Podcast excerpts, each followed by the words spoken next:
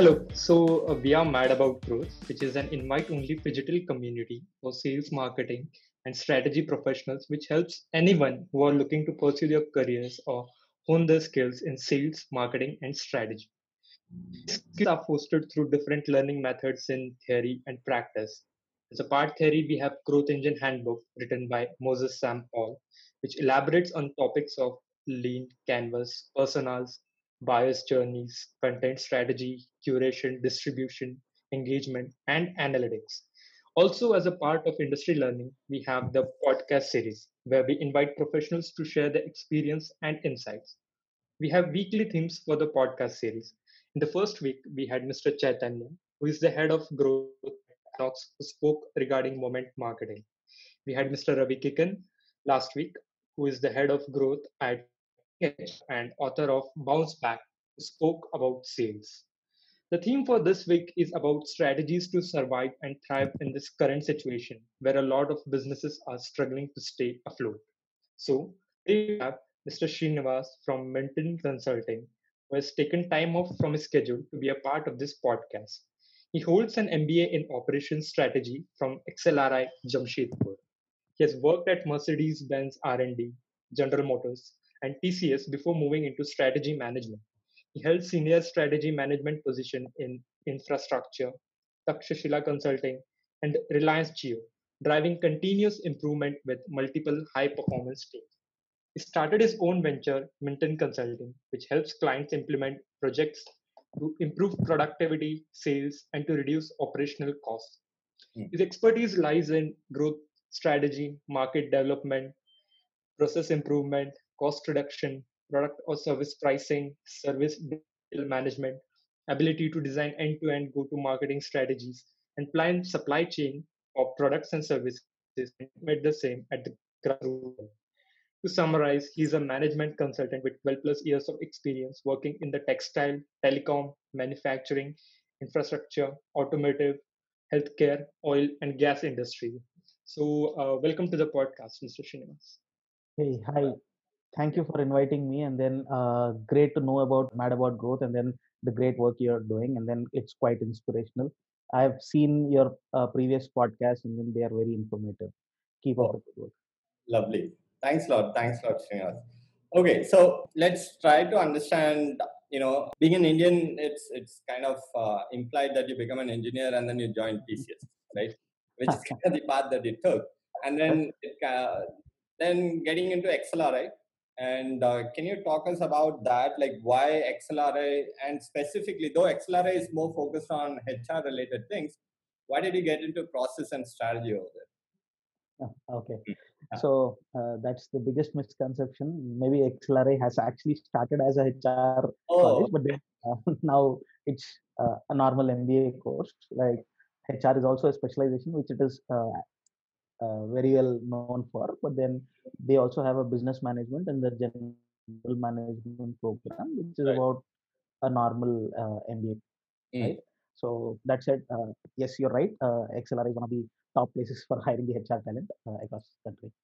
Great. So now, uh, like coming to strategy and business, like uh, I always had this interest uh, about business, and then way back in 2002 2003 i was like uh, reading every business today magazine that was there right from when it was 8 rupees per magazine and then now it's more than 150 rupees per magazine. So from then i have been a voracious reader of business today. Like i used to love how uh, companies uh, make their strategies uh, have faced some difficult times and then have come out of it. A few great leaders who have helped all these organizations come out of it so that has actually given me some kind of a greater picture and then wanted uh, like i wanted to become someone who could see the broader picture and then be able to help organizations uh, at a level uh, much beyond transactional level. Right.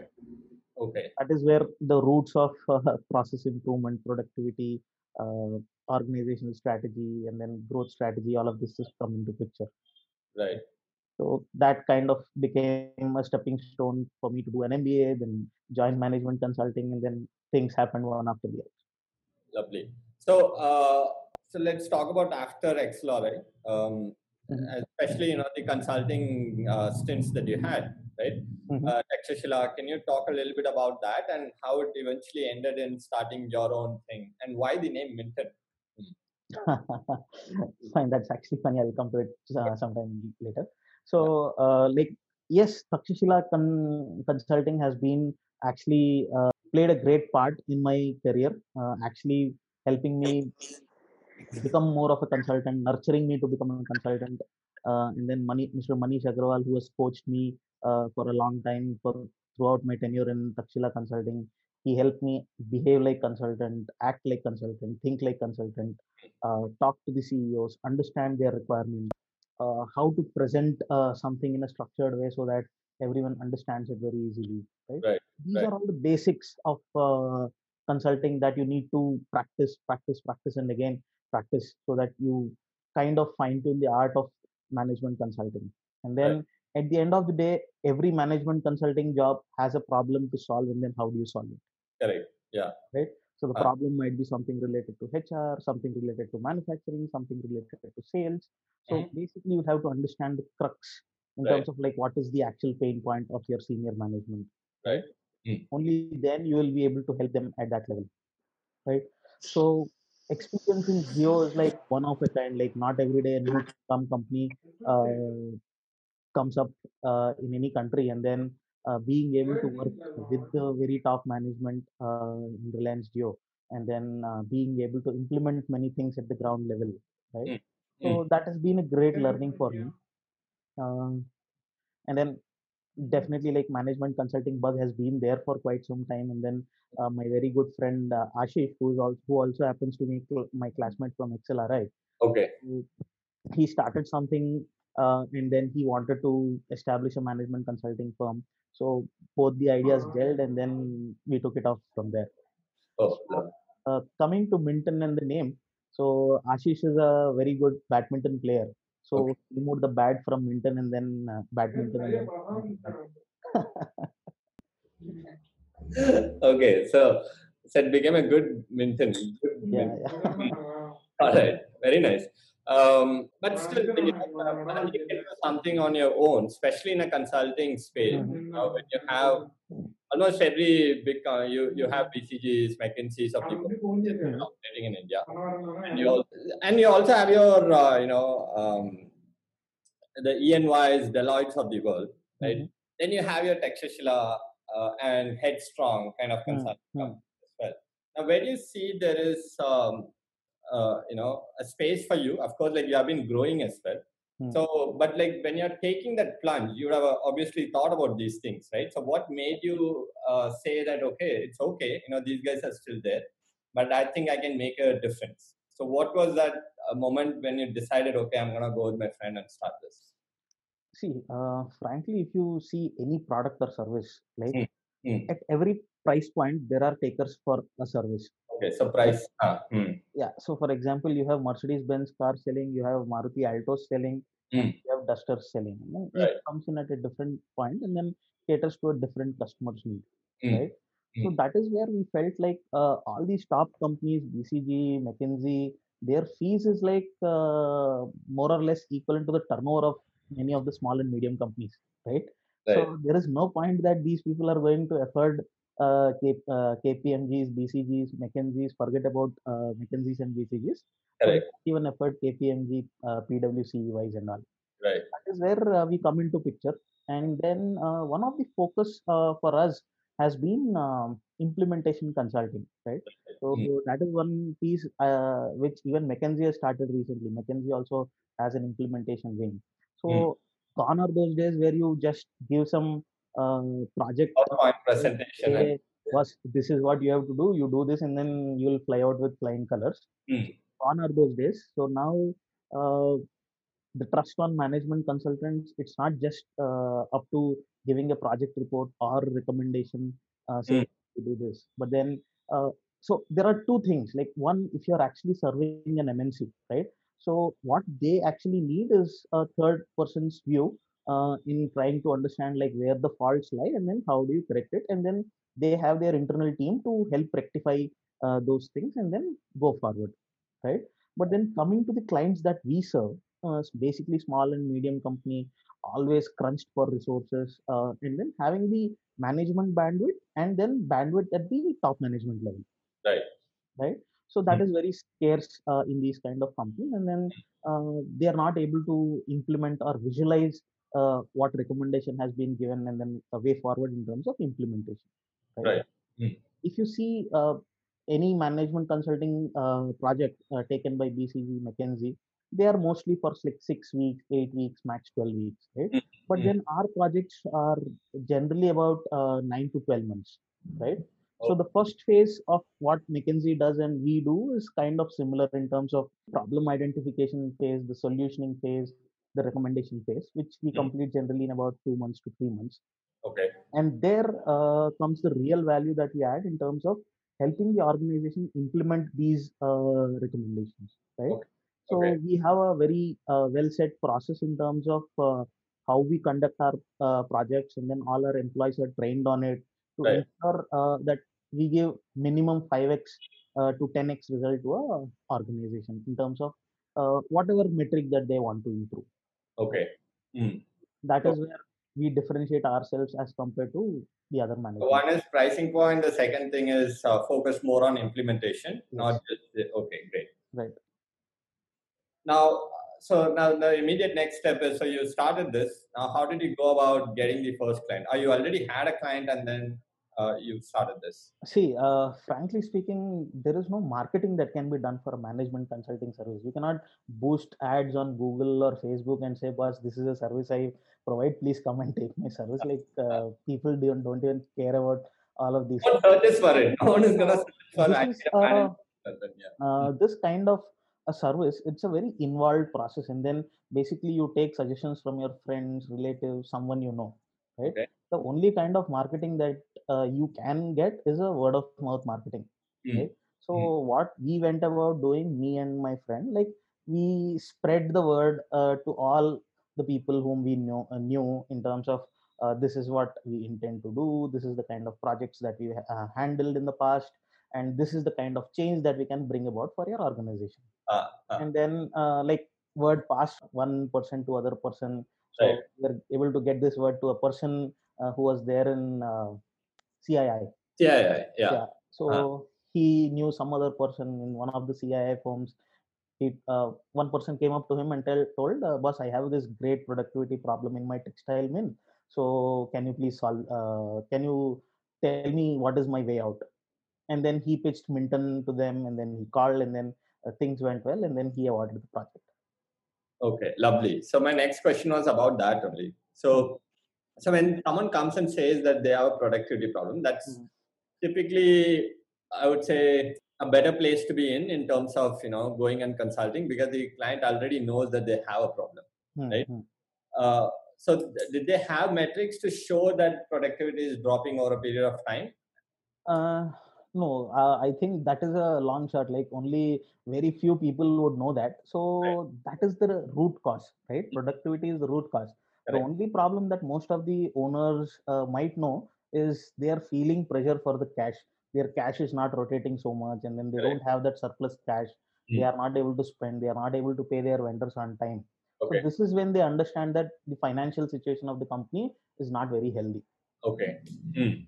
so some people are smart enough to understand where there is a problem and then they might look for a solution in a specific place but then uh, generally it is up to us to understand like where in the organization there is a problem sometimes it so happens that the client comes up saying that uh, my production is a problem then we understand that production is actually not a problem but there isn't enough sales Hmm. because of which there is no pressure on manufacturing to improve their operations Okay, got it. Hmm. So the baseline you essentially uh, take what two to three weeks to establish the problem statement and set a baseline. So uh, generally, uh, it doesn't start off directly as a project. So there is a small phase called due diligence that we do for organizations, Okay. and then uh, in the due diligence phase, we just try to uh, study the organization in terms of like what are the systems, what are the processes, how well trained are the employees, uh, what kind of uh, communication or information do they have in terms of the car- uh, company's whole uh, targets, uh, goals, and all of these things. So when there is disconnect at every level, so Okay. that is something that opens our eyes in terms of uh, how organization uh, like where the gap is right? Mm. so balanced scorecard is a very good framework uh, which Right. We can discuss later Uh-huh. uh, which will which also helps us analyze like where there is a problem and then which is also a tool to help us uh, fix these problems Okay. Right. so we do a small due diligence for a week or so Mm. uh, and then we try to say boss this is the organ this is the study that we have done so these are the gaps that we have identified and then these gaps when filled ideally would give you a uh, improvement in terms of uh, so many numbers right Mm. so Mm. we try to quantify it and show so that they give they get a clear picture in terms of like what is the scope for improvement right the metrics can be in terms of revenue or in terms of uh, uh, improvement in productivity or in uh, uh, cost reduction in manpower resources uh, utilities all of these things Mm, mm, mm. Right. so Mm. as far as possible we try to show them in numbers so that uh, the management is convinced in terms of what is the scope for improvement Right. so that actually lays your foundation stone uh, for actually getting into a project Cool. Huh. So, but now since you're also doing implementation, Mhm. clients uh, asked you or come back to you saying, "Hey, uh, after you implement and show success, I'll pay a percentage of the fee." So basically, retainer plus success fee. Is that how it works, or it's purely retainer? Uh, no, uh, there is a significant uh, retainer amount also because uh, irrespective of the results, we definitely uh, spend time and then uh, showing improvement is not such of a big deal. So Mm. people can see the improvement, and then in many cases, people have come back to us and said, "Boss, uh, my general manager never used to care about productivity, but Mm. after you have come, so he's asked, calling vendors and saying, "Boss, uh, my utility cost is high. Can you do something to reduce my cost?" This is a welcome change that the management wants Correct. Mm. if they see their people changing in their mindset that is a good enough result uh, for the uh, management but Right. yes uh, there are uh, many projects where we have uh, taken a success fee also Just just success fee. no not just Oh, success Retainer plus success Retainer success. plus success Uh, okay, so I'm gonna let uh, Giridhar and Ajay take over from now on, and I'm gonna turn my cam off. Um, hi giridhar hi ajay yeah, Thank you, uh, sir. so, Hi, Srinivas. guys, yeah. Okay. So, Srinivas, we have been talking. Uh, so, this week's theme is about surviving and thriving during the you know the challenging times. Yeah. Right. So, uh, since we are going around that, can you just tell us how your clients are uh, facing this kind of a situation? What is the advice that you are giving them? so uh, like any change comes uh, with both goods and bads so similarly even this corona thing uh, the covid pandemic has actually uh, been uh, in a sense positive news for some people and then negative news for most of the people but then different clients have actually coped it, coped up with it in multiple ways so first thing i'll say you in terms of like where things have benefited. For example there is a manufacturing unit and then because of covid uh, all the companies were feeling the pressure and then the manufacturing productivity was not there because of multiple reasons like the manpower not being available uh, and then no permission from the government to run the uh, units and all of these things. So uh, one blessing in disguise was like for example uh, local manufacturing units were doing good but then because the logistics and all were down. So some uh, products that you actually get from uh, the north of india let's say delhi mumbai uh, kolkata. So uh, these products stopped coming into hyderabad but then uh, the requirement was there. So that gave us a solid impetus in terms of the local manufacturing uh, company being able to capture that uh, market and be able to deliver right? So that is one kind of uh, way how we uh, captured a new market or uh, took a larger share of the market uh, taking advantage of the situation right? And similarly there are few organizations like you have said in the past right? So there is a capacity in terms of manufacturing unit that they have and then they were trying to uh, cater to a certain set of uh, audience or they were delivering through a certain sales channel but then this pandemic helped them look for various other channels to uh, grow and then be sustainable uh, in the short term at least.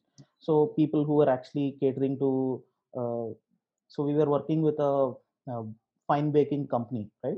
So initially the whole uh, kitchen was set up to only serve the outlets. And then because of the pandemic situation they have started a retail channel sales and then they've started pushing their products uh, across uh, retail chains as well so that way they could uh, still sustain the minimum uh, production capacity that they would want to. Right right. Okay. Yeah so uh, how do you define productivity? How do you measure it? Okay. So productivity is uh, very unique to each organization right? So if you are making uh, edible oil the productivity is different. If you are making uh, if you're is a textile unit then your productivity is different.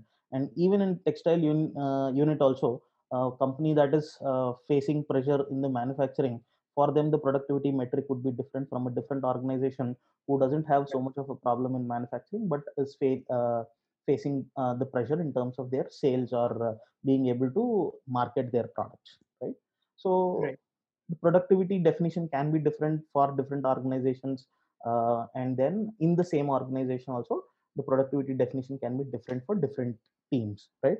So this is where uh, we kind of uh, go into the organization dive deep to understand like what is the metric or what is the productivity metric that we need to start working on right? And once you get to the main metric that you want to improve right?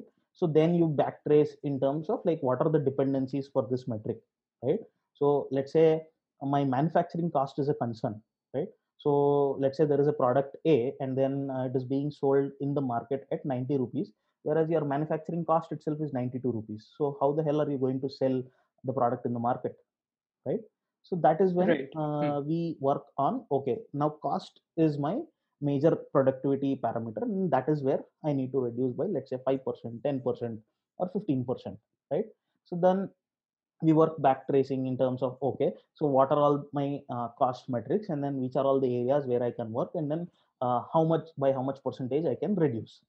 And then we start working from there right?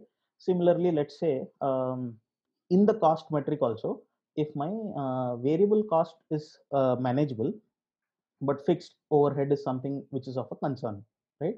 So then the answer lies in how do you improve your sales uh, so that you are able to produce more from the same plant and thereby able to reduce the uh, fixed cost per uh, product of sales right?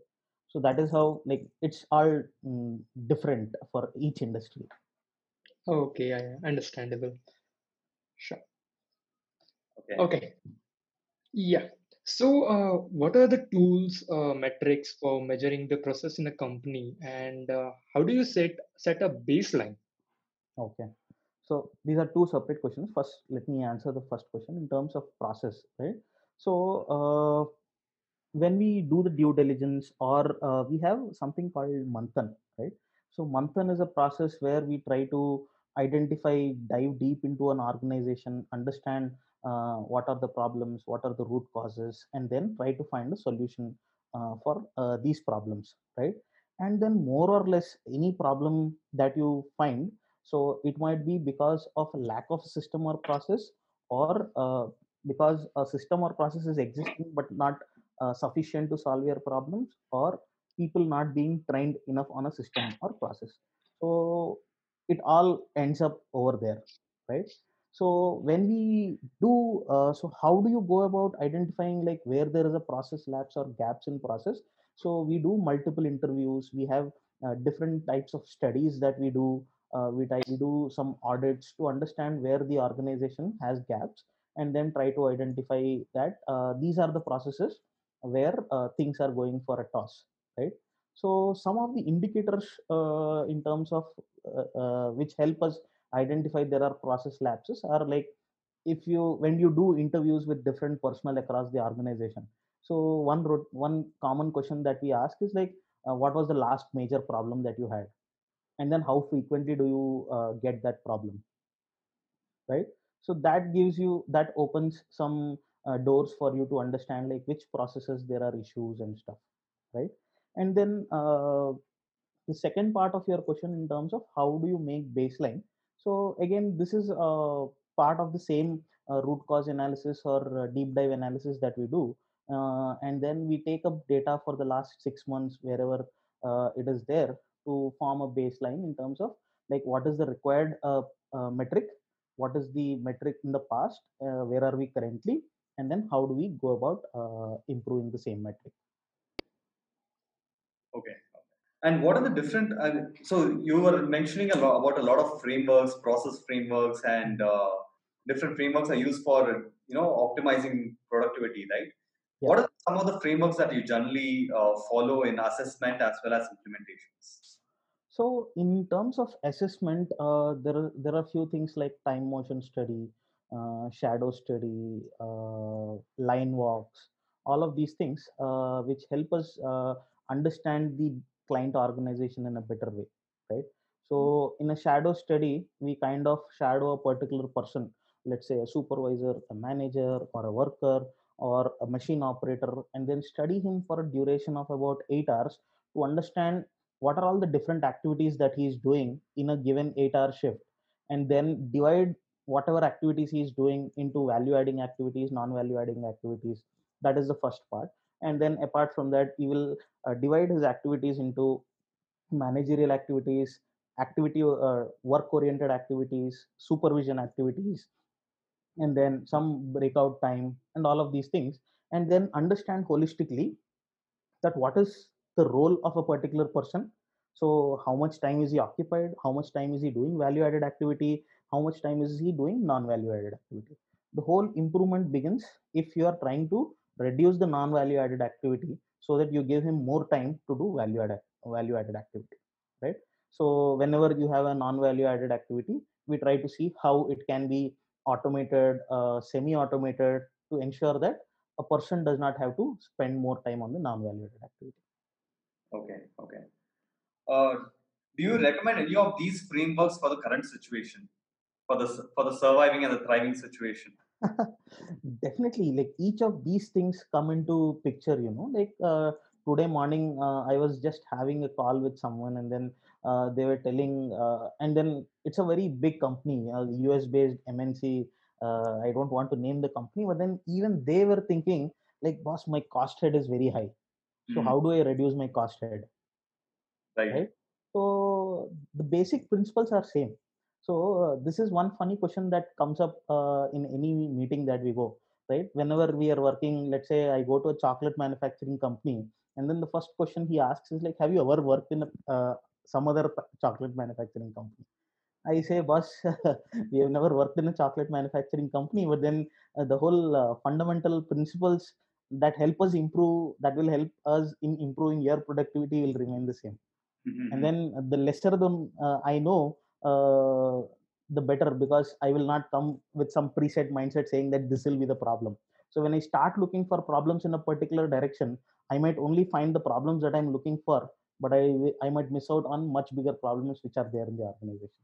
So whenever we approach a new client, we approach with a clean slate, just trying to understand what is there, uh, how things are being done, and then what is the scope for improvement, rather than trying to fit a template into an organization and say, boss, some similar organization, they had this problem, this organization will also have a similar problem. Let us just attack it and finish it.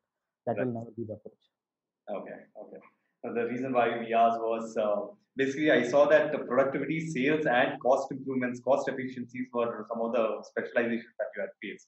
Yeah, yeah. So in the current scenario, everyone is looking to optimize or reduce their costs and increase their uh, you know the sales aspect of it. Otherwise at least try to you know kind of recover some money or bring in some money. So the best advice that i can give to anyone is uh, because of this uh, covid and then reduction in business all the owners will have some excess time. And then i would ask all of these entrepreneurs business owners to take some time out see the data in their organization so there are two problems that we have come across in most of the small and medium scale industries. First thing is there is no data captured. If there is data captured that data is not organized properly. And the third step is even if the data is uh, captured and organized the management does not see it. Right. So these three things are uh, core to actually anyone coming out of uh, these problems. Like uh, you might need some help in understanding the data from a third person's view but most of them are self-explanatory. If you just give some time to it because it is a business that you have started you have uh, given life and then you know the business much better than any other consultant can know. So my advice uh, to any organization uh, is be ready to experiment be ready to see your data be ready to see what the competition is doing and then take the leap of faith. Hmm, okay. Interesting. Actually, that's a very valid point because I've seen that you're dealing with a lot of companies which are a little bit, I would say, non-tech space as well, yes most of them right? So I re- realize that a lot of people are not towards the technology as well and uh, implementation. Do you see a lot of people implementing the technology right now? Is that uh, people do want to implement and then uh, we are working with many government organizations and private organizations also where uh, the technology implementation uh, is not great. And then uh, for some reason they are not able to find the right tool or they are not able to get it customized properly. Uh, they are not able to spend so much to customize the tool to the extent that they want. And the available tools at their cost range are not fit for their need. So this is a perennial problem that we try to solve for every every organization. So google sheets and excel sheets have worked wonders in many of these organizations? But uh, let's see uh, someone should come up with some kind of solution for these kind of companies Majorly, the two problems that you're mentioning in this segment, non-conventional space, for them to migrate to digital is Hmm. basically there are no right kind of tools that has that have been explored, and second thing is the budget constraints. yes yes Wow, okay, that's a very interesting problem. In fact, I see a lot of opportunity over there. so yeah yeah so uh, like we have explored uh, in management consulting you have like the bcgs kpmgs and then uh, you have Takshashila consulting and then you have minton consulting so maybe there should be some software companies also catering to that kind of segment maybe Right. some products yeah Right, right, definitely. Um, okay. So you also mentioned that uh, establishing the sales channel and uh, retail network design is some of your uh, specialties, right? Yeah. And currently, with respect, again coming back to the same situation, with respect to the say uh, retail side of it, retail aspect has been hit very drastically during these times. right right. Okay, So when you mentioned retail network design, are there any changes that you're implementing in that sector? yes definitely. So uh, first thing is like uh, as we told you uh, in the earlier segment also let's say i have a manufacturing capability to manufacture certain product and then let's say my throughput is 10x and then currently my existing market is only able to take 5x where do i sell the extra 5x right? So Right. for this extra uh, 5x there are two things that you can do pri- primarily. One is expand geography. One is get deeper into the existing geography right? For Right. both of these things uh, you need to have uh, a distributor channel or a sales channel like it can be your own employees working at the grassroots level. It can be outsourced to a distributor. So whichever uh, seems feasible for you based on the product. It is also uh, mostly dictated by uh, the top players in the segment. Let's say uh, if you are in a paint segment and then asian paints is the uh, market leader right?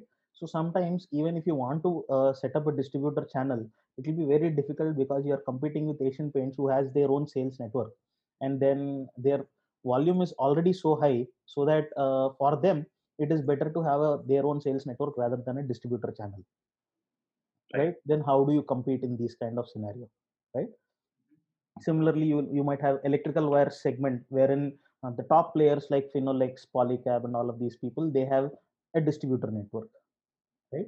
So how do you compete uh, when you are uh, competing against them? Right. So you might have to uh, fine tune. You might have to decide like what is your price point, who are your actual competitors, what are they doing, and then uh, sometimes we might have to follow them, and sometimes we might have to create our own path. So and it depends from company to company.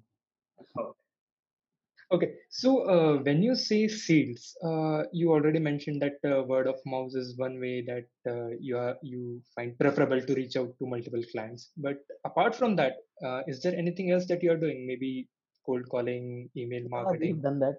Uh, we have done that. So there are multiple channels that we also implement uh, to get our projects. So one is we enroll ourselves uh, with different technical consulting organizations.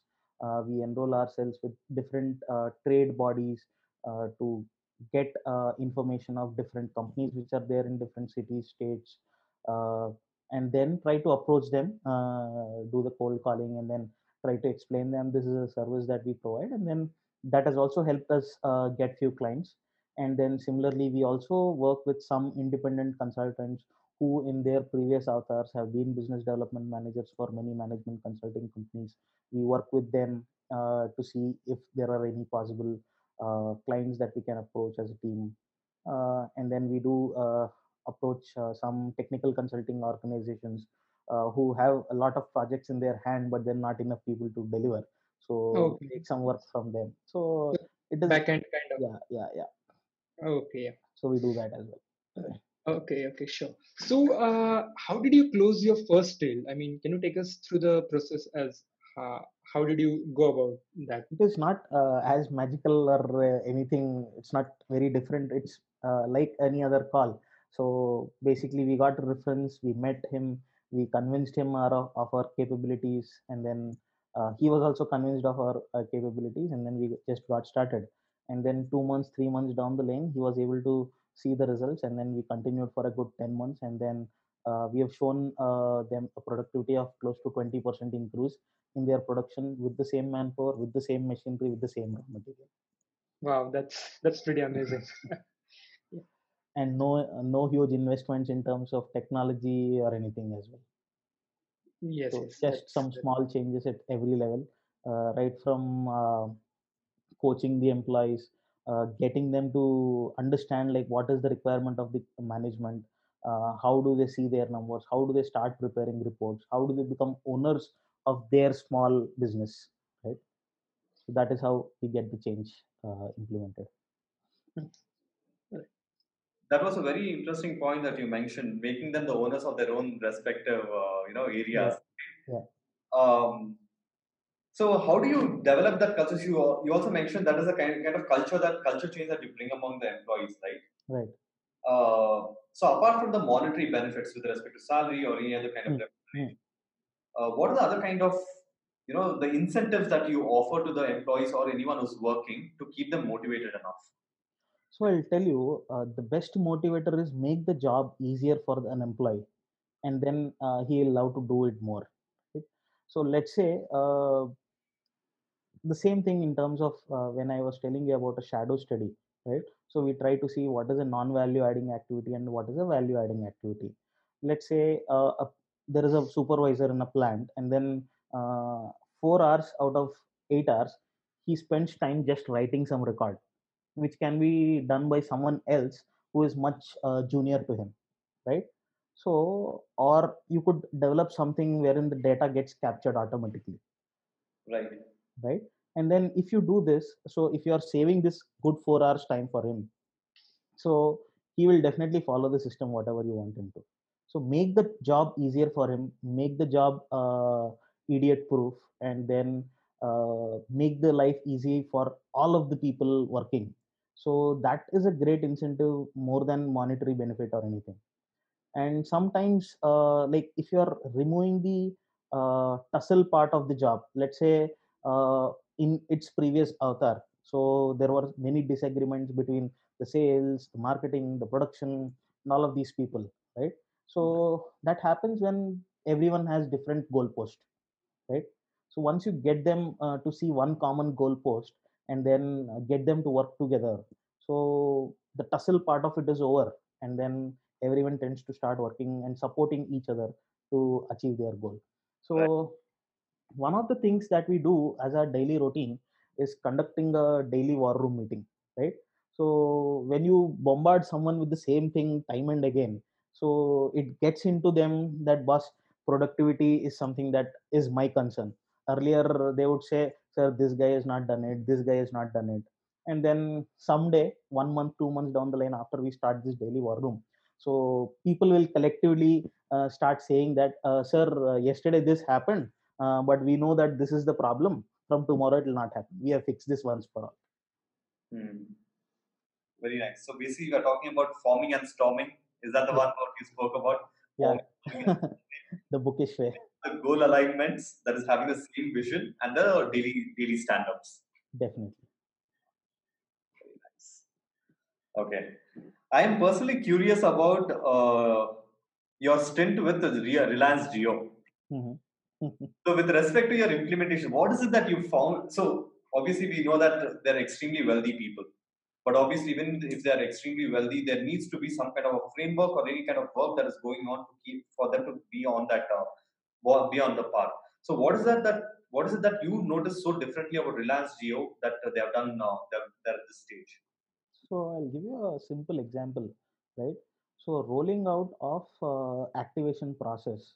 So even though it might look very simple in the front end, so in the back end it's like a very lengthy process. And then uh, because I have been involved in that uh, process personally, so there are like 21 different teams who work, uh, and then all of them have to work together to ensure that your uh, SIM activation takes place, right?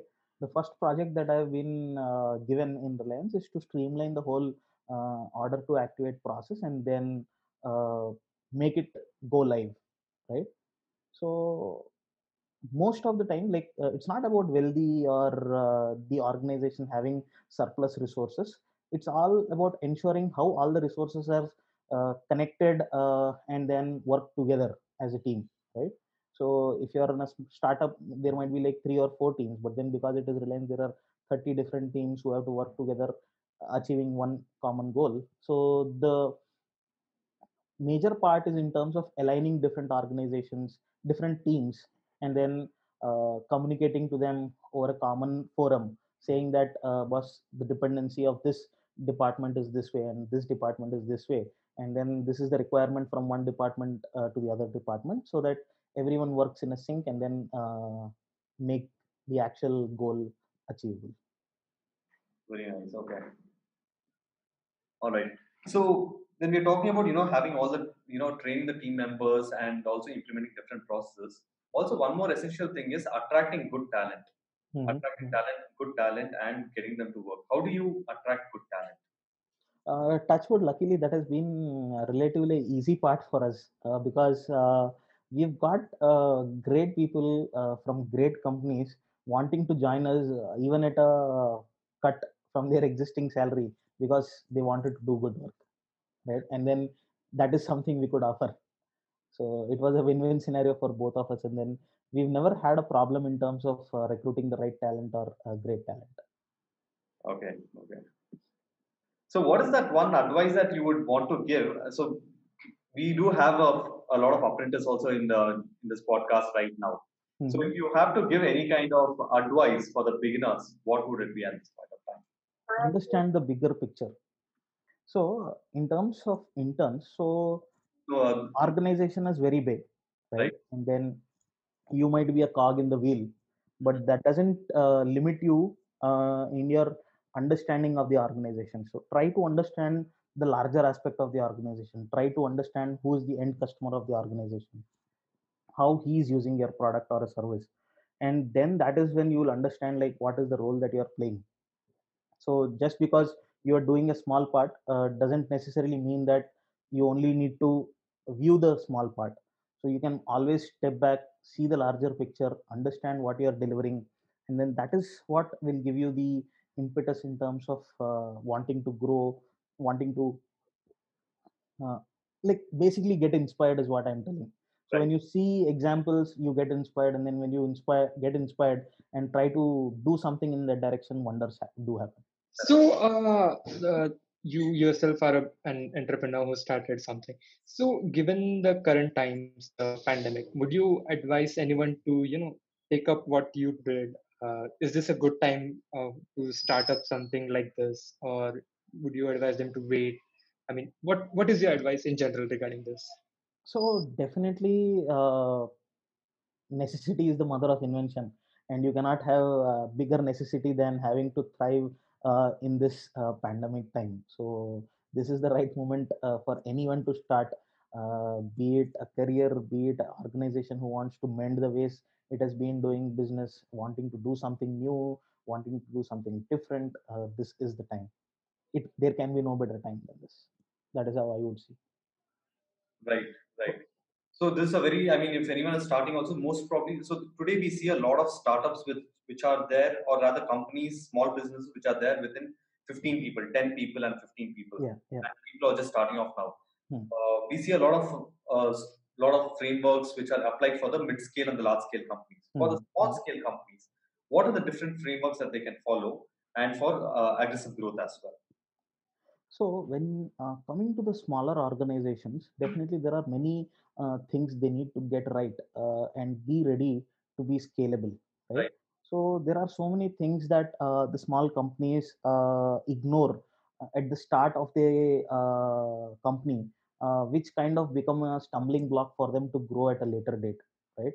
So that is where we are actually helping a few of the startups uh, in terms of getting their systems and processes right at the start so that uh, going forward it doesn't become a stumbling uh, block for them to grow further right? So there are many things in terms of role clarity organization's vision uh, getting the team right in terms of uh, the different uh, teams roles and responsibilities uh, in terms of the growth path right? So explaining everyone like what this company wants to be and then uh, being able to align them with the goals of the organization so that everyone works uh, for the same goal Okay. so for startups i think this is very important Right, right. That way, especially given today's world, a lot of people have scaled down to about Mhm. five people, ten people organization, at least the majority of people whom we are seeing. And uh, people who are starting up as well, as you mentioned, it's the right time to start up if you're doing anything right now because you're getting people who are uh, you know willing to work for you, and as well as uh, they're working from the remote area, so there's a lot of time available. Yeah. that's right. Okay, uh, we ha- we do have a few audience. We'll just check if anyone has any doubts or any questions that wo- that they would want to post to you. sure just ask simple questions Hey guys, uh, any questions here? Sailesh, Suman, anyone? Uh, yeah, Giridhar. Yes. Hi. Hi, go ahead. Yeah. Uh, so, uh, hello, Mr. Srinivas. Uh, thank you so much. Uh, That was really insightful uh, from what we've learned and what we've uh, you know completed till now. So, uh, I had a question uh, running in my mind. Mhm. Right when you were segmenting the management consulting firms based Mhm. on their levels, right? Like in the beginning, we spoke about KPMG, Mhm. um, you know, KPMG, McKinsey, and then came the Takshashila, and then came Minton, Mhm. right? So you told us that you know it is majorly a price difference part, like uh, where you are catering to a certain category where the payments or whether they are comfortable with a certain consulting companies where they are able to you know pay that fees. Yeah. Right. So I understand that would be like a uh, how it would work is like if you uh, charge high fees, then you can work with less clients. And if you are having uh, less fees, then you would need more clients. So how do you balance uh, your onboarding at once so that the delivery as well as the operations are running all together in tandem? so again this is like a typical scenario where uh, i gave you an example right so let's say Mhm. uh, there is a product uh, that is being sold in the market at 90 and then uh, if you are not able to sell it at 90 then you have no business being in the business right so you have to better figure out a way to deliver uh, your product or service below 90 so that you are profitable right?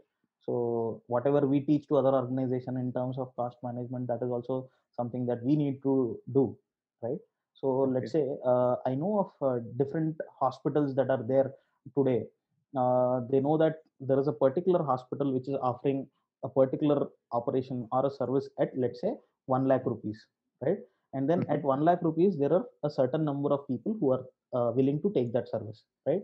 So now if there is a different hospital which wants to be in business so they need to figure out a way to offer that same uh, thing at a much lower pri- price point let's say 90000 80000 and then there are new customers who come up uh, to take that space right? Mhm. so that is how it is Uh, yeah. So when when we are operating at that price where we are reducing the operation cost, so it means you would need more customers coming in so that you uh, you know take care of your day to day operations well.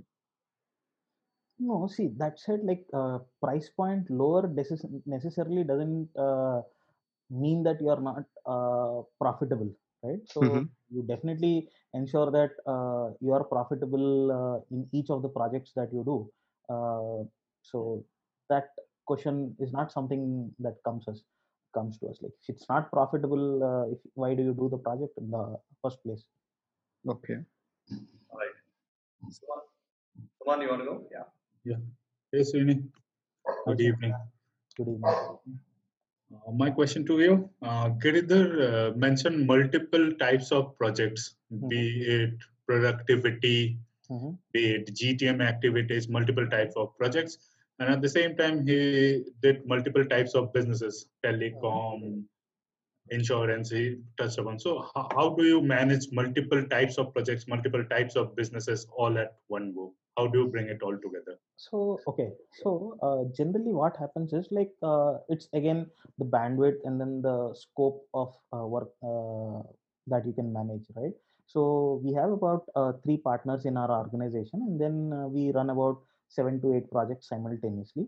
And then for each of the project, uh, you have a full-time consultant uh, who is working specifically for that project uh, end to end, and then you have a project manager or a partner who is working uh, part-time basis to ensure that whatever we have promised to the client in terms of the deliverable uh, is that being met is some core, course correction required so ideally a project manager can seamlessly manage about three to four projects uh, and then as you want to grow the number of projects you also have to grow in terms of people who can project manage these things so over a period of last two and a half years like uh, many of our consultants have now grown to become project managers and then thereby uh, giving us more capacity in terms of uh, taking in more projects Okay, thank you.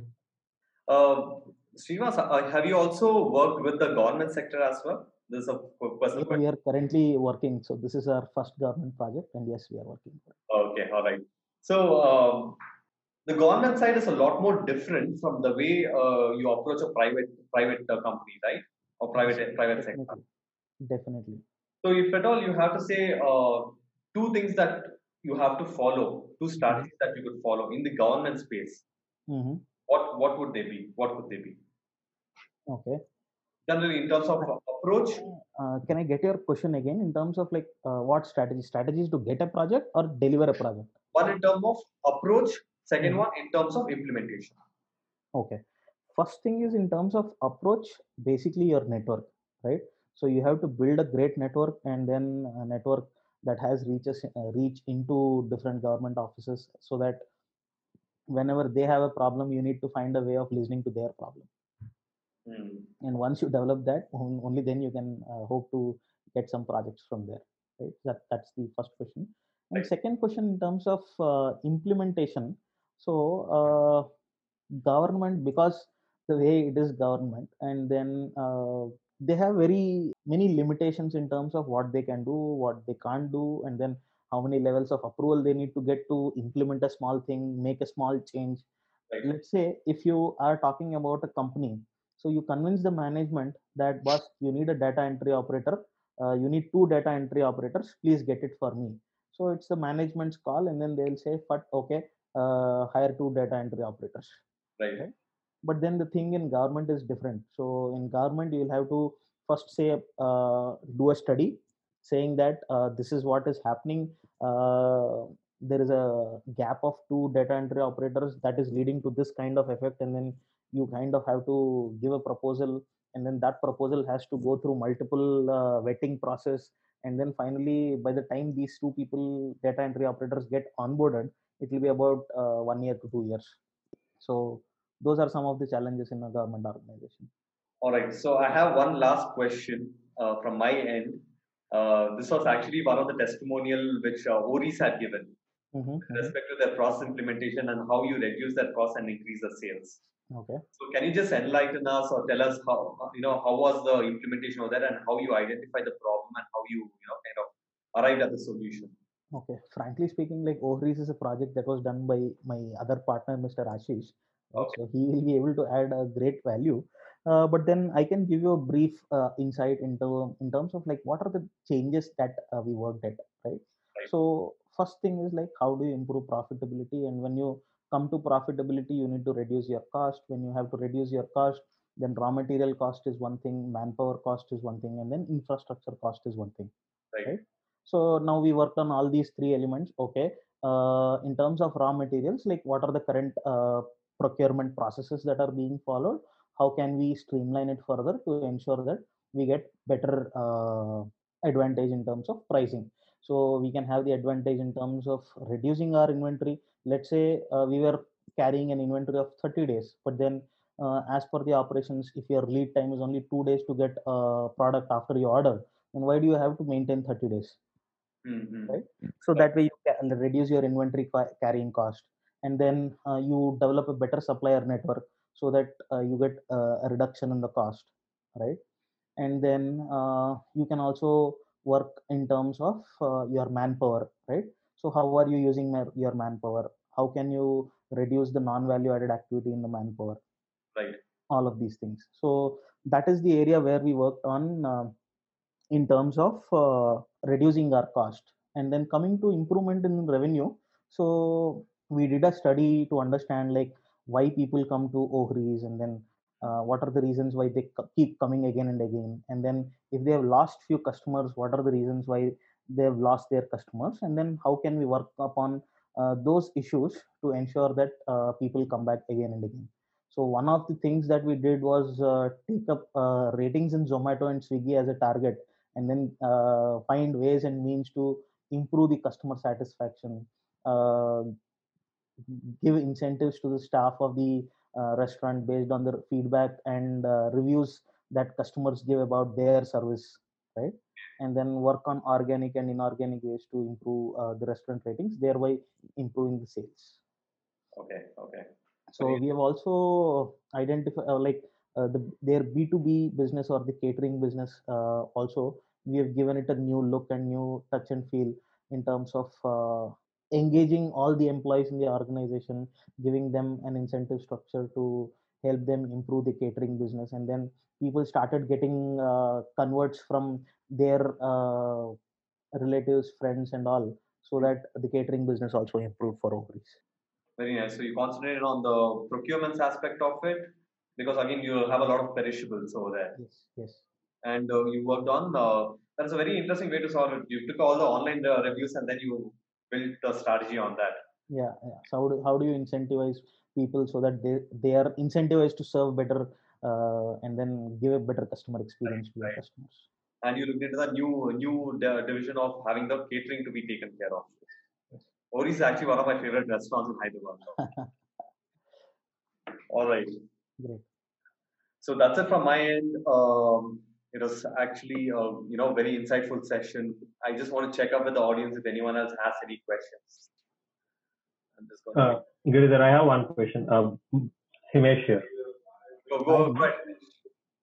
Uh, uh, hi, uh, Srinivas. Uh, uh, like the session so far, uh, very informative. Uh, thanks a ton. Uh, so for someone like me who's already like not yet an entrepreneur or just interested in being a freelance consultant, like how would one start with? Would it be only through referrals or like how could someone get in touch with this group where actually people are having issues where we could actually provide a value add through our experience? Like okay. so, or maybe probably through a collaboration with a group like yours or like how would that work? Like probably how you started might be a good place to answer that probably.